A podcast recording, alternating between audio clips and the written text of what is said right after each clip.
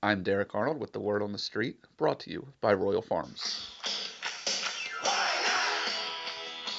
While there are no doubt some dissenters, players, scouts, fans, and his peers are generally in agreement.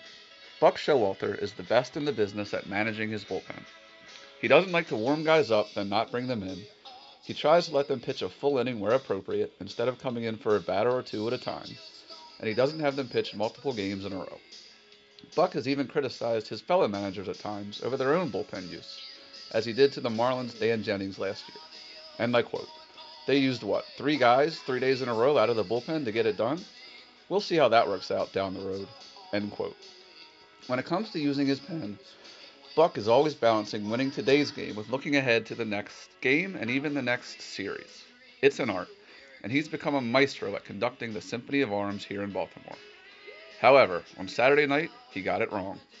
Buck allowed Yovani Gallardo to start the seventh inning in Arlington with the Birds holding a 4 2 lead.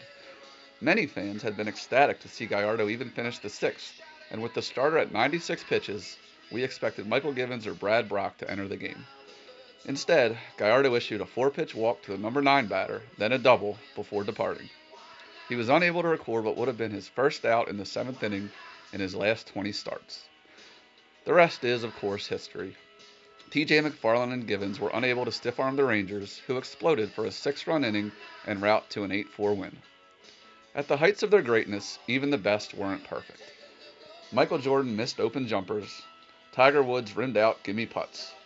Wayne Gretzky fanned on open breakaways, and Peyton Manning threw right to the arms of waiting defensive backs.